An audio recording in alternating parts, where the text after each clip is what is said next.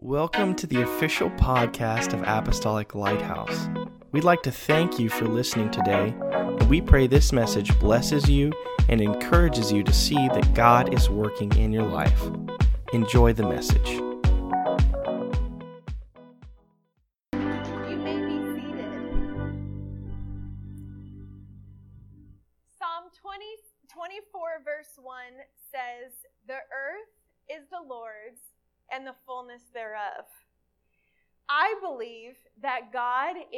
Equidistant from all of us.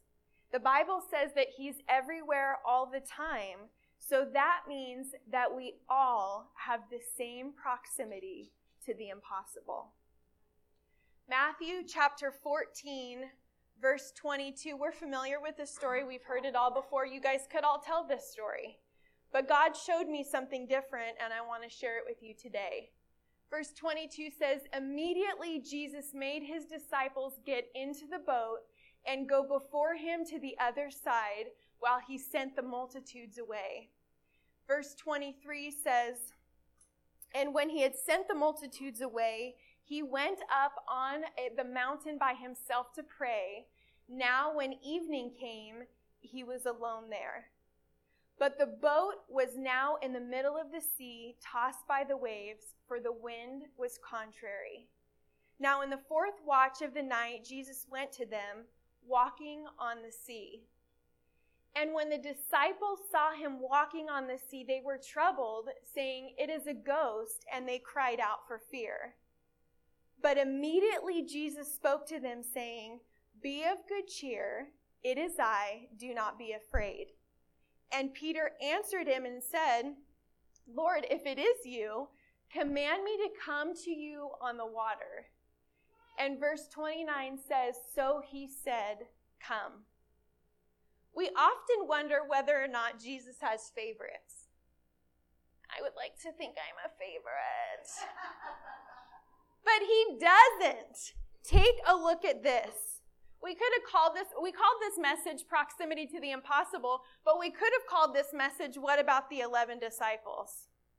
Jesus was equally close to all of the disciples on that ship, but only one, Peter, asked for the impossible to defy the laws of gravity, and the Lord said, Come.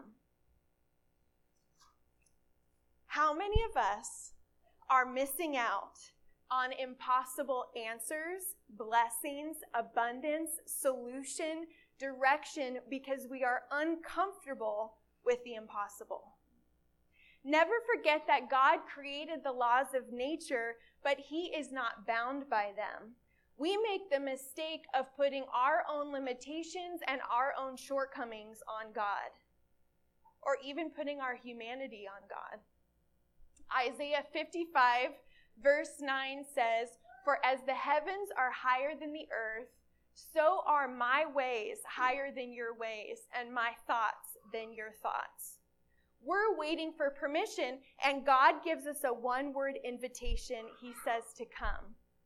Jeremiah 33, verse 3 says, Call to me, and I will answer you, and show you great and mighty things which you do not know. But what do we have to do? We have to call. You want the great and mighty things which you do not know. You want answers that are going to blow your mind. You have to call. Let's take a look at another story. And again, you guys know this one well. Mark chapter 5, verse 25, and we're going to read through 34. Now, a certain woman had a flow of blood for 12 years, and she suffered many things from many physicians. She spent all that she had and was no better, but rather she grew worse. When she heard about Jesus, she came behind him in the crowd and she touched his garment. For she said, If only I may touch his clothes, I shall be made well. Immediately, verse 29 says, the fountain of blood was dried up, and she felt in her body that she was healed of the affliction. And Jesus, immediately knowing in himself that power had gone out of him, turned around in the crowd and said, Who touched my clothes? But his disciples said to him, you see this multitude thronging you, and you say, Who touched me? So let's paint a little picture for you. It's almost like a parade, and you know, Jesus is just trying to get through the streets, and so many people are thronging him, just sort of fangirling, and only one stepped forward and touched the hem of his garment.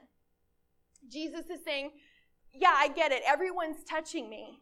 But somebody touched me, believing that the impossible would be made possible for her, and virtue came out of me.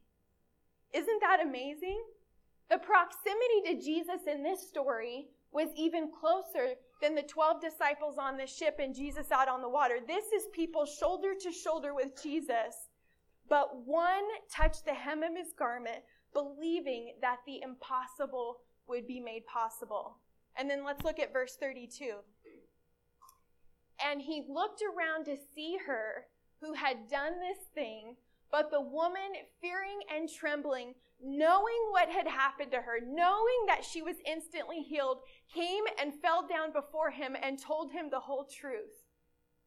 And look at verse 34. And he said to her, Daughter, your faith has made you well. Go in peace and be healed of your affliction.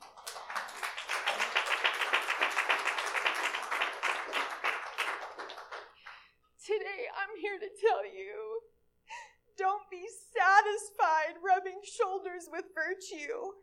I want my miracle. I want my blessing. I want my testimony and I want my answer. Jesus Messiah. In these accounts, the people that were blessed were the ones that, that took a chance, that ventured out, that went against the grain, that did something contrary to what the rest of the crowds were doing. Your relationship with God has to be personal. And we can pray for our families, of course, but we've got to have a personal walk with God.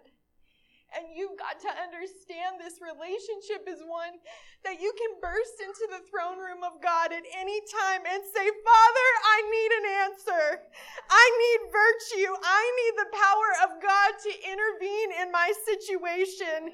I'm not comfortable not being able to, I, I've got to get comfortable being uncomfortable.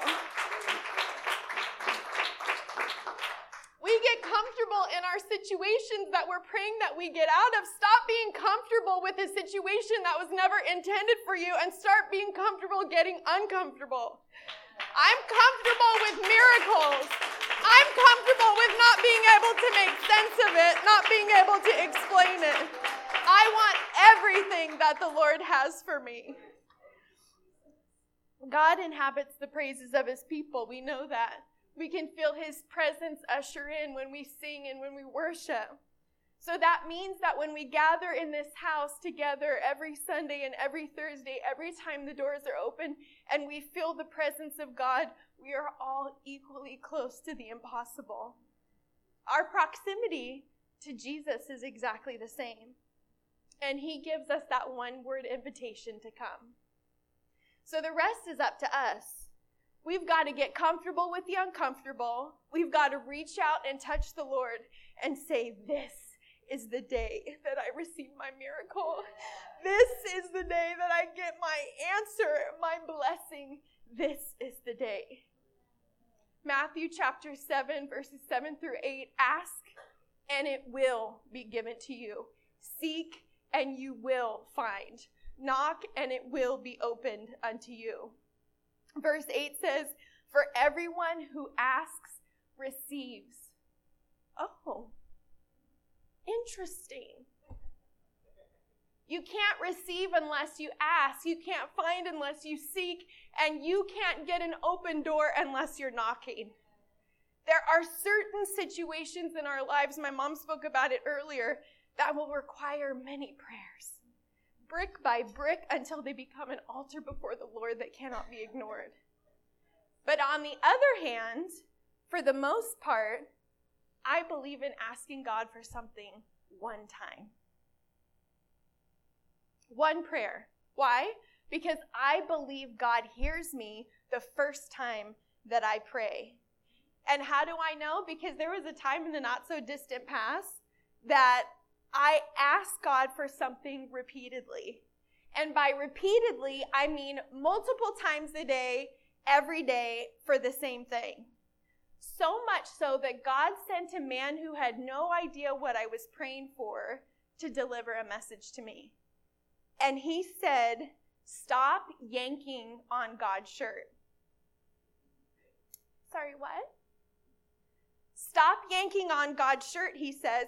God heard your request the first time that you prayed it. Basically, stop yanking on his shirt, stop asking for it, and get this. He says, put your house in order. How do we get our house in order? How do we do our part to make room for the impossible? Well, we've got to prepare for the impossible. We've got to create space for the impossible to happen in our lives, and we've got to make way for the miraculous. So, our slogan for today should be one prayer, then prepare. Doesn't that have a nice ring to it? One prayer, then prepare. How do we do that? Well, we've got to actually apply for that job that we're praying for, right? And you know that scholarship application, it's not going to fill itself out. It's not going to take care of itself. While you are praying, you've got to do your part to prepare for the miracle. You know, it's funny because God has given us all the tools that we need. But a tool is just a tool until it's in somebody's hand and it's actually doing something and whittling away at something. Doctors can say, you can, you can go see the best doctor in the world and they can give you the best advice, but if you don't follow it, are you really doing your part? Philippians 4:13. I can do all things through Christ who strengthens me. So while you're filling out that application, while you're praying for that impossible dream and taking action, remember this I can do all things through Christ who strengthens me. Preparation looks a lot like faith in action. But if we are not careful, we will become more comfortable praying for the impossible than preparing for it. The woman with the issue of blood was not unlike the rest of the people that thronged Jesus. It was wall to wall traffic to be near him. They were all equally close, but only one reached for the impossible. And notice that when Peter asked to join Jesus out on the water, this could have gone so many different ways. The rest of the disciples, equally close to Jesus in the boat, are looking on as Peter asked to join Jesus out on the water. And Jesus could have so very easily said, You know what, Peter, God bless, this is God sized stuff, me walking on the water. So I'm going to stay over here and do what I do, and you stay on that boat and do what humans should be doing, which is being safe because I created gravity and have a good day. Right? But he didn't do that. When Peter asked to explore the impossible, when Peter had faith enough that if this is in fact Jesus, I will be able to defy gravity. I will be able to meet him out on the water. And God gives a one word invitation. He says to come. You know, when kids are learning how to swim for the first time and sporting those really cool floaties, right? And their mom or their dad is chest deep in the pool, without hesitation, without giving a second thought, they will go flying. They will, right before they jump off, they will plug their nose, close their eyes, and call out to their parent and say, Catch me. Because even though they can't swim yet, they know that as soon as they run, as soon as they jump, as soon as they leap off of that diving board into the deep end of the pool, their loving father, their loving mother, their loving family member is going to be there to catch them. We are all equally close to the impossible every single day. Our proximity to the impossible is the same, but some people have excuses. Oh, God has favorites, or God's just been really blessing their life over there, or they, they just must have a lot of faith. We can't put human sized limitations on ourselves because we serve a God that makes the impossible possible. Don't you dare put limitations on God. We have shortcomings, but God doesn't. We are created, but He has no creator. He set the laws of nature into motion, but He is above the laws that He created, and He is not bound by space or time. So if you're fighting something today that feels impossible, I love what David said in Psalm 18 19. He delivered me because he delighted in me. Isn't that beautiful? He delivered me because he delighted in me. I think we really sell ourselves short on how God feels about us.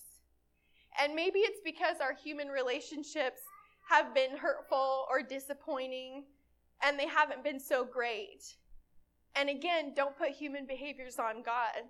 Humans mess up, God never messes up. He never misses. Humans make mistakes. God has never nor will ever make a mistake.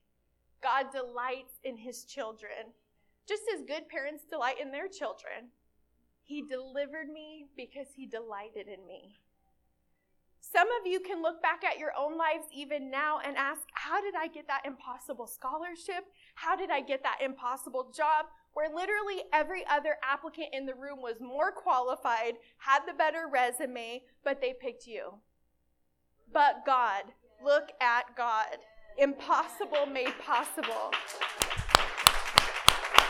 Opportunities that should never have been given to you were given to you because God made it possible.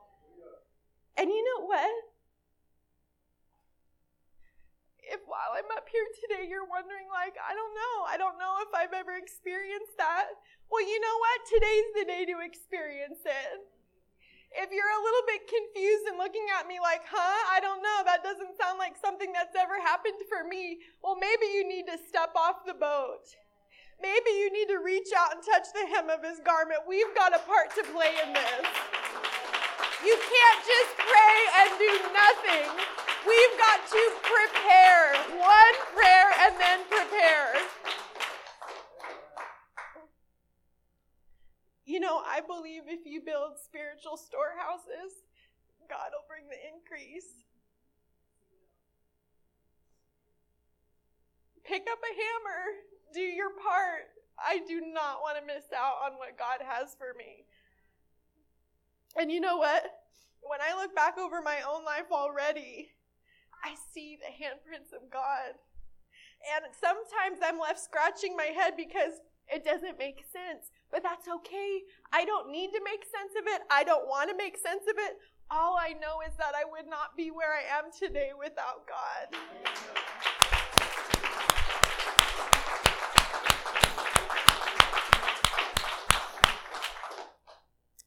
I've shared this before and back in my Sunday school days, and I just love seeing my they're all their smiling faces in here. When I was a Sunday school teacher, I've shared this before, but it bears repeating. This man had a vision of heaven, and he was given a tour by an angel. And the angel took him to grand room after grand room and mansion after mansion. And finally, the angel brought him to what looked like a storage facility. Shelves went up to a ceiling that didn't seem to end, and they were lined with packages beautifully wrapped with gift tags hanging off of each of them. And the man on the tour spoke to the angel and said, What is this place? And the angel said, These are all of the gifts that God had intended to give to specific individuals but they never asked for it. Oh my God. I don't want to miss out on anything that God has for me. And when I get to heaven, whether it's great or small, possible or impossible, whatever God has for me, I want my shelf to be empty when I get to heaven.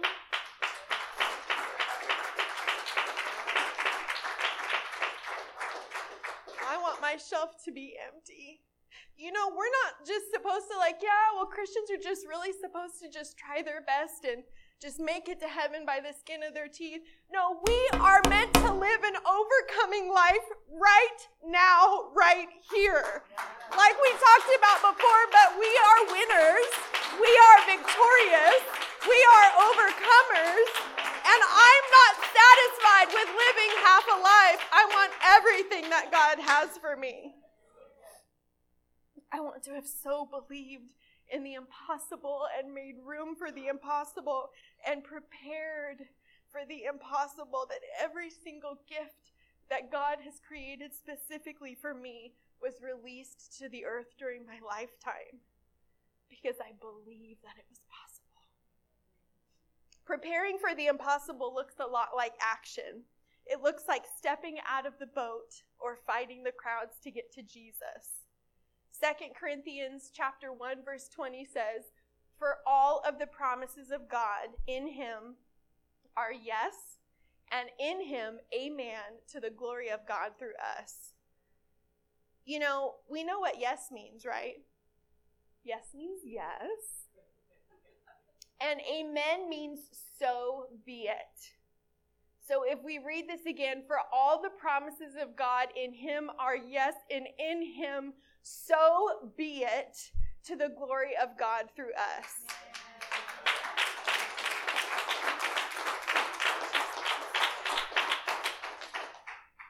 And remember, when we ask God for the impossible, remember what he told Peter. If it's in his perfect will to give it to you, by his grace and for his glory, he will say, Come. God bless you. What an incredible message. Thank you again for joining us on the podcast, and may God bless you.